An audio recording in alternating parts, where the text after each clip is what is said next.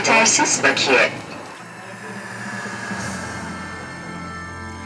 Yetersiz Bakiye hoş geldiniz. Ben Yama Çokur. Serkan Çakarer. Ee, bugün canlı bir telefon konuğumuz var. Yetersiz Bakiye'de bir ilki gerçekleştiriyoruz Serkan. Ee, Sevilay Demirci, e, yapımcı dostumuz e, bizim de stüdyoda arada aramızda olacaktı.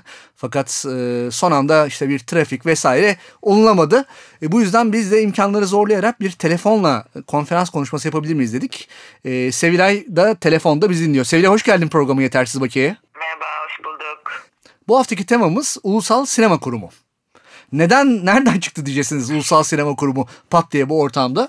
Ee, yani bu ortamda aslında işçi iş bulma kurumu gibi böyle bir program yapmak lazım sinema sektöründe. Biz ama gene de böyle bir eski şey e, nostalji olsun diye e, Sevilay da bu olayın geçmişini çok en başından beri takip ettiği için de bize böyle biraz anlatsın. Moralimiz düzelir mi, bozulur mu şimdi biraz o programın devamında belli olacak. Yani bu hep böyle mesela özellikle böyle bir manifesto yazıldığı zaman, bir istek olduğu zaman sinemacılar arasında ne yapılmalı? Bir ulusal sinema kurumu kurulmalı. Bütün çözümler orada. Hani işte böyle bir bağımsız, özel bir ulusal sinema kurumu. Biraz böyle bir Sevilay bunun bir geçmişini konuşalım dedik. Yani ne zaman böyle bir şey oluştu bu fikir? Ee, sinema sektörü ne yaptı bunun? Sonra ne zaman rafa kalktı? Sonrasında bunları biraz konuşalım dedik.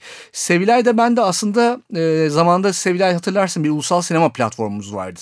İçinde meslek birliklerinin olduğu, derneklerin olduğu, bir takım festivallerin olduğu böyle düzenli toplantılar olmuştu. Ve o toplantılar işte bundan bahsettiğimiz süreç 7-8 yıl önce, 6-7 yıl önce olan bir süreç e, bizi böyle bir ulusal sinema kurumuna doğru kurmaya götürmüştü. Sen de o dönemin tanıklarından bir tanesin. İstiyorsan o dönemde başlayalım. Sen de çünkü aktiftin. E, ne oldu o dönemde böyle bir ulusal sinema kurumu e, kurulma ihtiyacı oldu? Ne oldu ve ne olmadı tabii. Onu da mutlaka söylemen lazım yani. Bunun gerçekten ihtiyaç olduğu konuşuluyor. E, o dönem galiba öncülüğünü e, Filmyon yapıyordum. Erden Kural başkanıydı benim hatırladığım kadarıyla. Doğru. 2007 filan da. Hı hı. E, bir araya gelindi ve Filmyon'da gerçekten çok... E, bileşenlerinin şey olduğu, kalabalık olduğu, işte bütün film festivalleri, meslek birlikleri, e, aslında meslek birlikleri o zaman da bu kadar şey değildi ama SESAM e, vardı. Evet. E, bir araya gelinip e, konuşuluyordu. Bunun içinde Kültür Bakanlığı da vardı aslında. O zaman e, bakanlık da bunu destekliyordu. E, ve e, aslında çok ciddi bir e, şey süreci geçirildi. Çalışma süreci nasıl olmalı? Mesela ben Ankara'dan Ahmet Boyacıoğlu'nun katıldığını biliyorum. İşte Azize Tan'ın İstanbul Film Festivali'ne e, film yönün bir sürü üyesi e, birçok kişi katılıyordu ve fikir e, ortaya koyuyordu. Üretiliyor, düşünülüyordu. Ama bir yerde tıkanıldı. Tıkanıldığı yerde şuydu bence. Burayı kimin yöneteceği? Hı hı. Ve tabii ki özelliği konusuydu. Ee, sonuçta e, kurulacak e, sinema merkezinin, sinema kurumunun e, özel olması önemliydi. Ama orada yine bir bizim destekleme e, kurulunda olduğu gibi de yine bakanlık işin içinde olacak ve e, yönetimi içinde e, şey olması, devlet e, memuru olması, en az 5 yıl bir memurluk yapması e, şartı vardı aslında. Bunun içinde tabii e, sinemacılar içinde devlet memurluğu yapmış 3-4 kişi var. İşte Mustafa Altınoklar, Ahmet Boyacıoğlu. Hatta orada Ahmet Boyacıoğlu'nun esprisini hatırlıyorum. Ahmet'in doktor, doktorluktan mı geliyor memurluğu Ahmet'in? evet tabii doktorluktan geliyor. Mustafa'nın Mustafa'nınki de doktorluktan O da fizyoterapist galiba öyle bir şey vardı. tabii yani ve e, orada tıkanıldı ve tabii ki o dönemki sinema genel müdürü de e, böyle bir şey kurulacaksa, sinema merkezi kurulacaksa da bunun başında kendisinin olacağını e, düşünüyordu ya da hedefliyordu. E, orada işte bir çatışma çıktı diye düşünüyorum. Ben çok konuşulmadı, çok şey yapılmadı ama güç kimde olacak? Yani bakanlıkta mı olacak? Gerçekten e, sinemacılarda mı olacak? Ve orada e, yine bir bakan değişikliği, yeni bir şey oldu ve bütün her şey rafa kalktı. Evet, ben o süreci hatırlatmak için söylüyorum. Yani baktım şimdi notlarıma. 2011 yılında biz Türkiye Sinema Merkezi Kurumu ile ilgili bir taslak almışız. Ee, yani 2011 hatta tam zamanında söyleyeyim Ağustos ayında yani bundan 5 yıl e, kadar önce olmuş. Bu taslağın ilk maddesi de e, okuyorum hani şey olsun diye. Bu kanunun amacı şeyin adı Türkiye Sinema Merkezi Başkanlığı'nın kurulması hakkında kanun tasarısı taslağı. Madde 1. Bu kanunun amacı sinema sektörünün öncelikli sektör olmasına, endüstriye dönüşmesine, sektördeki yerli ve yabancı yatırımların özendirilmesine yönelik yatırım, destek, tanıtım stratejilerinin ve politikaların belirlenmesi ve uygulanması amacıyla kurulan Türkiye Sinema Merkezi Başkanı'nın görev, yetki ve teşkilatını düzenlemektedir. Diyor. Ve eee şey ikinci maddesi de önemli. Bu kanunun uygulanmasını sağlamak ve diğer kanunlarla kendisine verilen görevleri yerine getirmek üzere kamu tüzel kişiliğine haiz, idari ve mali özelliğe sahip Kültür ve Turizm Bakanlığı ile ilgili Türkiye Sinema Merkezi Başkanlığı kurulmuştur diyor. Burada senin biraz önce özetlediğin aslında şeyde düğümlendi olay. Yani bu olayın sahibi kim olacak? Kim yönetecek? Evet. Ee, Kim yönetecek? Peki bir şey sorabilir miyim ben her ikinize de? Yani bir sesi düşünerek soruyorum.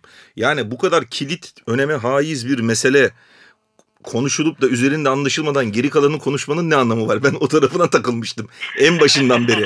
Yani önce bu konuda bir mutabık kalınır ve ondan sonra bunun nasıl çalışacağı ile ilgili detaylar konuşulur. Yani bu konuda e, bir mutabakat yoksa ki ben o mutabakatın niye olmadığına ilgili bende de başka bir bilgi var. Ben size o tarafını da aktarırım. Buna ne diyorsunuz? Yani en temel bu meselede daha uzlaşamamışken böyle yani toplantılar, çalıştaylar onların bazılarına ben de katıldım. İşte raporlar, Yamacın dediği gibi bir takım taslaklar hazırlanmış ama ya en temel daha ikinci maddede falan yani iş. Mesela başka bir şey daha buldum. Yani bir taslak daha ondan sonra gelmiş. E, sektör şunu eklemiş mesela. İşte tabi tüzel kişiye sahip Türkiye Sinema Merkezi özel bir kuruluştur diye yazmış. Açık Sektör açık. evet. E, Kültür ve Turizm Bakanlığı şunu eklemiş kırmızıyla. Türkiye Sinema Merkezi virgül Kültür ve Turizm Bakanlığı'na bağlı özel bir kuruluştur demiş. zaten orada gidiyor yani baştan e, Serkan çok haklısın bu maddede anlaşmadan nasıl şey yapıldı ama Türk e, Türkiye'nin bu yöntemi bu zaten diye düşünüyorum. Yani önce başka şeyler konuşup e, esas şey arada gizlenip herkes yani e, kendi e, orayı yönetmek e, şeyini hep gizleme durumu oluyor. E, açığa çıktığı noktada da çok da aslında görünürde o toplantılarda öyle açığa çıkmadı. Arkada e, konuşulan e, şeylerdi bunlar diye düşünüyorum. Çok e, çok masa başında burayı kim yönetecek, kim e, yönet, yönetmeli diye düşünmeden aslında 2007'de kurulan da e, 6 e, sivil toplum kuruluşunun ortak bir girişimiyle aslında Doğru. e, oluşturulmuş bir platform bu. Vakıf var, herhalde TÜRSAK var, e, Sinesen vardı. Birkaç da der, dernek vardı aslında. Hı hı. E, ama asıl şey hakikaten önemli olan özellikle kimin yöneteceğiydi. Bunlar hep en son şey olarak konuşuldu. E, belki de masa başında orada bütün o, bileşenlerle birlikte konuşulmadı. Arkada bir e, sinema genel müdürlüğüyle işte e, o kurumun içinde aktif olan insanların ayrıca konuştuğu şeylerdi bence bunlar. E, ve Türkiye'nin genel sorunu bu zaten. Bunun her şeyi açık masada konuşmamak, arkada çözmek. Genel problemimiz de bu diye düşünüyorum açıkçası. Mesela sinema merkezi o dönemde kurulmuş olsaydı daha iyi bir sinemamız mı olurdu şu anda? Ya bence getirileri şu olabilirdi. En azından e, destekleme e, sistemi bir rayına oturabilirdi. Yani e, bu birinci şey diye düşünüyorum. İkincisi şu festivallerle yaşadığımız genel problemler var. İşte Bakur döneminde İstanbul Film Festivali'nde yaşadığımız o süreç. O süreç böyle e, daha e, şey boyutunda olabilirdi. Bu sinema merkezinin kararları daha bağlayıcı olabilirdi festivallerde. Şimdi mesela yaşıyoruz. Her yıl biz festivallere, e, festival sonrasında bir yazı gönderiyoruz. Eleştirilerimizi, eksiklikleri neyi, neyi kötü yaptılar. Ama ne kadar ciddiye alıyorlar e, bilmiyorum. Ciddiye almadıklarını görüyorum en azından. Yani e, daha bir e, merkez e, daha ciddiye alınabilir olabilirdi. Ee, ama tabii ki şu da var, o, o merkezi kim yönetecekti, onların tavır, tepkileri nasıl olacaktı, onu da bilmiyoruz işte yani. Bir de bir İstanbul Ee, İstanbul 2010 var. Onu bir hatırlatmak için ben onu kasıtlı sordum demin. Ya bir de biz bir İstanbul 2010, 2010 biliyorsun. Kültür Başkenti. Kültür Başkenti operasyonunun hani çok kötü yönetildiğini, sektör tarafından çok kötü değerlendirildiğini ve ortaya hiç kalıcı bir şey konmadığı gibi bir şeye benim şahsi bir fikrim e, bu yönde. Sinema alanında en azından söyleyebilirim. Ben en azından bir proje yapmış biri olarak şunu söyleyebilirim açıkçası. Biz e, hani projemizi oluşturduktan sonra o işin e, yapılması için e, 2010 Vakfı'nı ikna edebilmek için bir yıl harcadık. Ama o oluşturduğumuz projeyi geliştirmek için ve çekmek için, tamamlamak için elimizde 3 aylık, 4 aylık bir zaman vardı. Yani e, gerçekten de bu değerlendirilemedi o süreç diye düşünüyorum. Yani şimdi şöyle bir sıkıntı var. O tarihten sonra biz tabii epey bir geriye gittik. Tabii. Yani şimdi hani o yasayı da o dönemde tartışabiliriz. Kötü, özellik falan ama biz ondan sonra bize gelen taslaklar hep ara kanunlarda hatırlarsınız. Türkiye işte sinema kurumuna gidecek ara kanunlar yapılmaya çalışıldı. Aslında biz onların epey bir gerisine düşmüşüz. Mesela yine bir e, ne yine maillerimden bulduğum bir şey. Türkiye Sinema Konseyi İcra Kurulu 2010'da gönderdiği bir e, newsletter, bir basın bülteni. Diyor ki Kültür Bakanlığı'na süren müzakereler bilindiği gibi e, diyor ki Kültür Bakanlığı cephesinde gelişmeler yaşanıyor. 2009 yılında bakanlıkla sektörümüz arasında 3 önemli yasa müzakere edildi. Türkiye Sinema Kurumu ile Türkiye Fikri Mülkiyet Hakları Kurumu'nun kurulması, fikri mülkiyet haklarının AB uyumunun tamamlanması. Her üç yasanın da müzakereleri bütçe görüşmeleri sürecinde durakladı. Bu ay sonuna kadar 2010'dan bahsediyoruz. Müzakerelerin yeniden başlatılması ve bu yıl içinde sonuçlandırılıp TBMM'den geçirilmesini yapıyoruz. Şimdi bana mesela bana bilim kurgu gibi geliyor yine yani. Ta Tabii canım. 2011'den bahsediyoruz. 2010 diyorsun hatta yani. Evet evet yani işte 2010'dan bahsediyoruz bu şeyle. Ee, şimdi 2016'ya gelmişiz. Artık işte yasa geçeli 2004'te çıkan yasa geçeli 12 yıl geçmiş. Yasa tamamen aslında demode kalmış. Sadece destekleri işte içeriyor ve yönetilemiyor. İşte Ankara'dan sinema yönetilemiyor. Bambaşka bir noktaya gelmişiz. Ya ben şey hatırlıyorum. Yamaç 2005'te bir şey hazırlanmıştı. O zaman sinema platformunun ulusal sinema platformunun başında Sabahattin Çetin vardı. Sözcü oydu. Bursa'da mesela bir şey yapmışlardı. İpek Yolu Film Festivali'nde evet. Film Festivali'nde evet yasa tasarısına o zaman bir sunulmuştu. E, şey hatırlıyorum burada Feriye'de e, bakana sunmuştuk biz. 2006 hatta o kitapçığı buldum yeni ve SEYAP'a bırakmıştım. Hı hı hı. E, yani 2006-2007 ve hep o e, yasalar şeyler sunuldu. Ya bakan değişiklikleri işte ya yasanın e, bütçeden e, geçmemesi. E, 2007'ymiş Sevilay.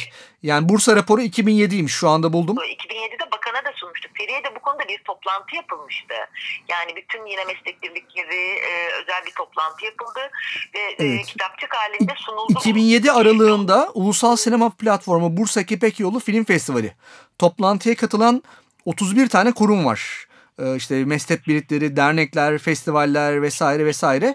Ve burada işte gündemler mesela işte birinci gündem 5224 sayılı sinema filmleri yönetmeliği hakkında yapılacak değişiklikler. İkincisi vergi konseyi yasa örneği. Sonra ikinci pazar gündeminde de Türkiye Sinema Kurumu kuruluş taslağı kanunu tartışılmış. Ve e, ikinci öğleden sonra oturumda da 5846 sayılı fikir ve sanat eserleri kanunu tartışılmış. Ve dediğin gibi Sabahattin Çetin e, sözcüsüymüş. Sözü almış falan. Bayağı ayrıntılı yazıyor yani o dönemde. Ya biz 2007 dedik. Bu arada ben de 2003'ten bir şey buldum. Ee, o zaman e, yine bu sinema e, platformu şeye sunmuş. Eee Ahmet Necdet Sezer'e, Bülent Arınç'a, Başbakan Recep Tayyip Erdoğan'a, e, CHP Genel Başkanı Deniz Baykal ve bazı bakanlara mektup göndermiş. Vay vay vay. Yani. Şimdi burada aslında arka planda bir tabii bir politik şey de görüyoruz biz. Şimdi e, böyle o yeni 2003 yılında böyle bir yükselmekte olan bir politik şey var. Onunla beraber böyle bir e, çalışmalar var. E, 2010-2011 zaten biraz politik atmosferin de aşağı doğru kırdığı dönemler. Onunla beraber bu meseleler de birazcık tavsamış gibi gözüküyor. Öyle okunuyor şimdi buradan bakıldığı zaman. Yani o zaman e, özellikle e, önemsenen şey bu e, gelirlerinin maliye tarafından el konulması. Evet. Konusunda çok ısrarcı olmuşlar. Hatta Zuhal Olcay okumuş bu mektubu. yani 2003 diyorum. Ee, şimdi bu rüsumlara e, el koyma dediğin meselenin ya da sektöre sektörün el koyması dediğin meselenin şöyle bir teknik önemi var. Şimdi normalde bu ta Erkan Mumcu zamandaki çalıştayda bu çok net ifade edilmişti. Şimdi kamu rejimi açısından bizdeki kamu finansmanı rejimi açısından şöyle bir detay var. Devlet bütçeden bir kamu finansmanını, kamu kaynağını bir konuya tahsis ettiği zaman oraya bir tane e, bir eleman, bir memur ataması gerekiyor. Dolayısıyla sinema kurumunun dağıtacağı fon bütçeden gelen bir para gibi gözüktüğü sürece Ankara'dan bir bürokratın orada olması gerekiyor. Bunun bir tane koşulu var. O paranın bütçeden gelmemesi meselesi. Eğer para bütçeden gelmeyip de mesela rüsum dediğimiz gibi sinema gelirleri bu kurumda toplanırsa o zaman bu teknik olarak bütçeden çıkmış bir para olmayacağı için o zaman onun başında işte daha dediğimiz özerk işte sektörden bir takım insanların ya da sektördeki kurumların e, yönetmesi mümkün olabilir. Mesela yıllar evvel İstanbul'a bir CNC'nin o zamanki işte direktörü Erik Garandio gelmişti.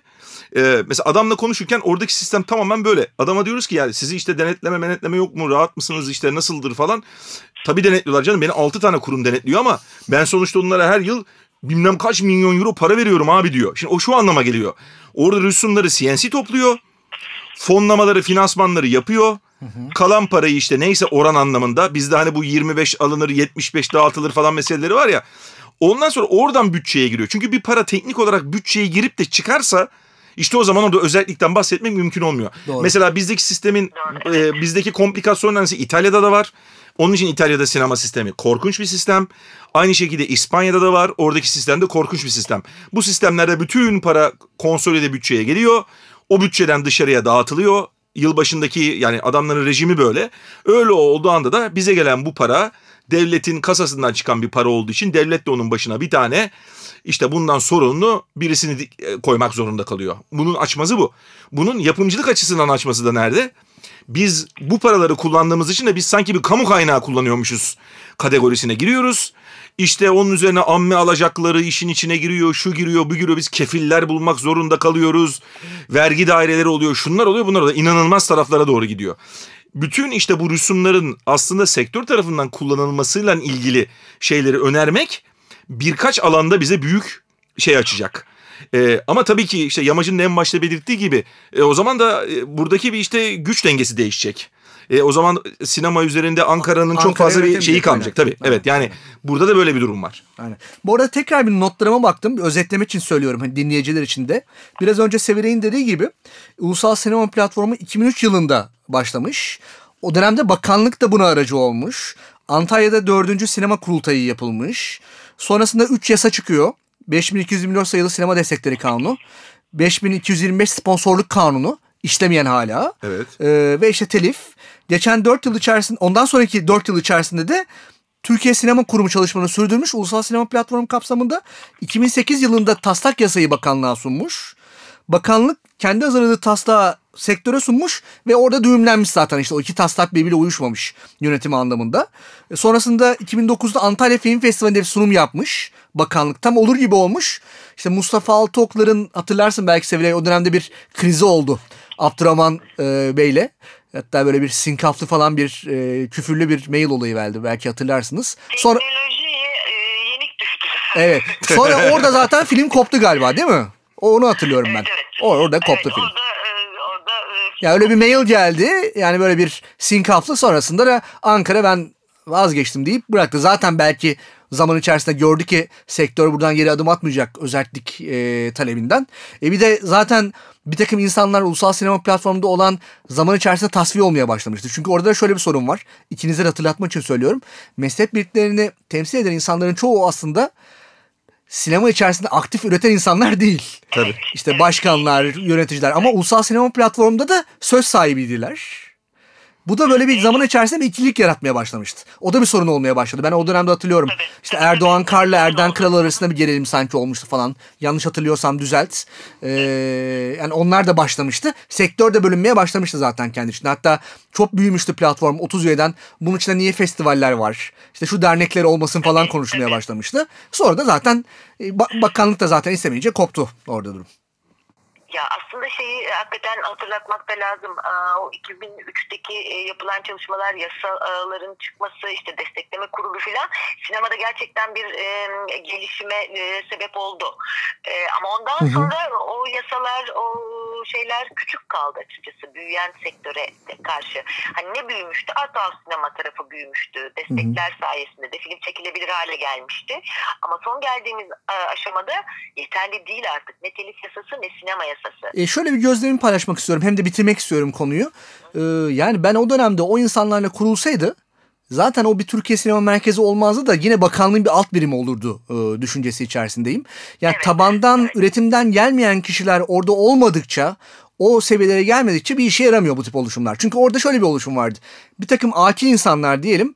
Evet Türkiye'de bir sinema merkezi oluşmalı. Fransa'daki CNC modeli gibi. İyi de Fransa'daki CNC modeli Türkiye'deki modelin hiç alakası yok. Yani Fransa'da o model için neler yaşanmış, ne mücadeleler verilmiş, nereden verilmiş. Türkiye'de öyle bir mücadele olmamış. Bu yüzden de böyle tepeden inmeci bir yaklaşımla hadi biz merkez kuruyoruz diye bir merkez kurulmuyor. Zaten aslında defakto olarak da şöyle bir şeyler oldu. Bilmiyorum katılır mısınız siz de? Bakanlık zaten bu konuşmalar falan filan kitlenince de sinema genel müdürlüğü olarak bir genel müdürlük oluşturup Aynen. aslında gene kendisinin idare ettiği bir fon ve sinema e, iklimi oluşturdu burada. Şu anda aslında sinema genel müdürlüğü dediğimiz şey ki o zaman öyle bir genel müdürlük yoktu biliyorsunuz.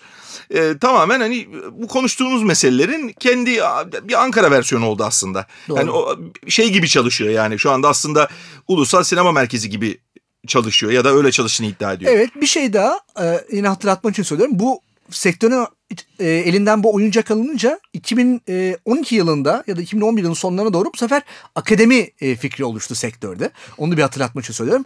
Birdenbire bir Türkiye Sinema Akademisi kurulması lazım fikri başladı. Ve bir takım bu sefer ak- akademi için toplantılar başladı. Böyle bir, bir, bir yıl iki yılda akademiyle YEFA dediğimiz Yeşilçam Film o YEFA'ya Akademisi. kadar gitti. Evet. Evet, Evet. YEFA'ya kadar gitti. Sonra Yeşilçam'a kadar gitti. O da sonuçta e, o projede de çuvallandı. Dediğin gibi yani üreten insanların bir araya gelerek oluşturması bence çok kıymetli.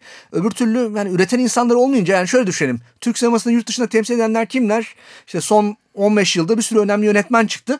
Bir bakıyorsun bu platformların hiçbir tanesinde bu insanlar yok. Ya size hani arada dedikodusunu e, söyleyeyim. E, Bir şey vardı, mail grubu vardı.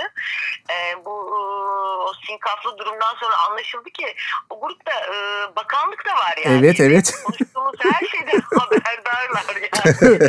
Hani aslında bir tarafta. Yok mail grubunda olmasa da biliyorsun her şey taşınıyor zaten bakanlığa, sektör arası. Tabii, tabii. Yani. Yani Zaten- taşımasına bile gerek kalmamış işte. Yani zaten mail grubunda ve hani özellik olmalı diye konuşuluyor, ediliyor. Herkes birbirine sinirleniyor, tartışılıyor filan.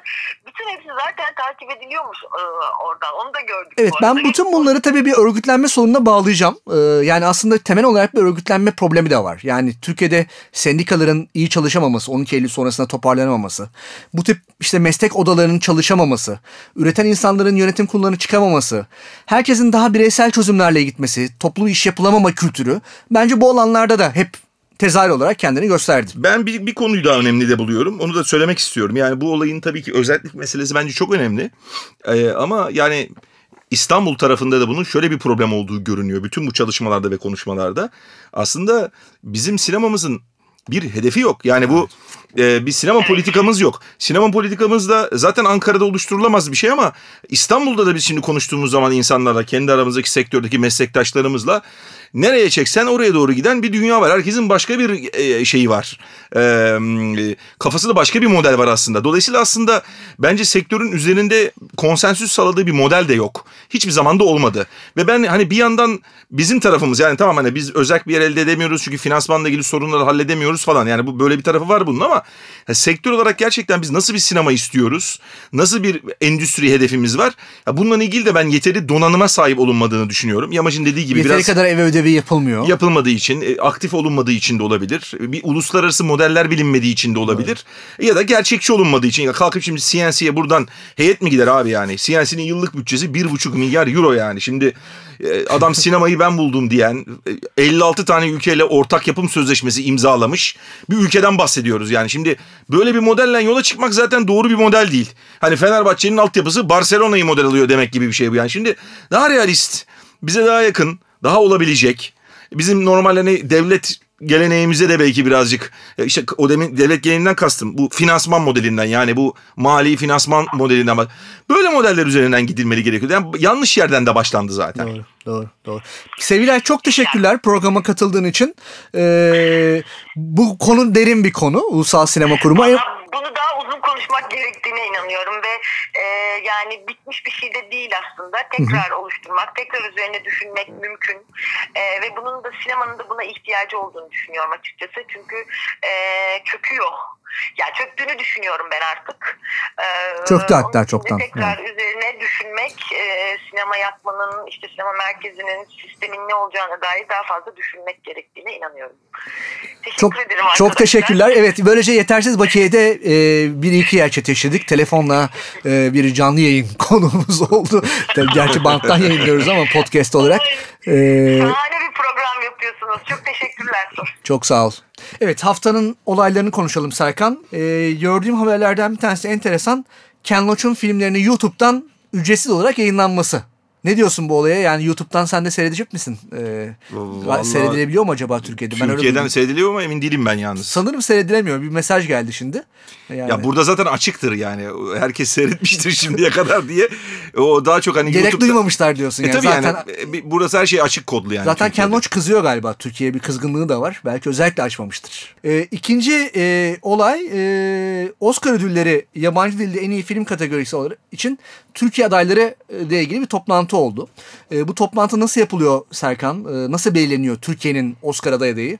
Biraz bir bahseder misin prosedürden? Yani bununla ilgili bir kurul var. Kurulun işte meslek birliklerinden, e, sinemadaki faaliyet gösteren alanlarda gösteren kurum kuruluşlardan temsilcilerin oluştuğu bir kurum bu. Bu kurumda bu arada sanatsal etkinlikler komisyonu diye bir komisyon var. Aslında meslek birliklerinden oluşan. Evet. Bu komisyona başka dernekler vesaire de giriyor. Bir şey yapıyorlar, e, sektöre bir çağrı yapıyorlar. Şu tarihe kadar filmlerinizi gönderin diye. Mesela bu çağrı da 30 Ağustos'muş.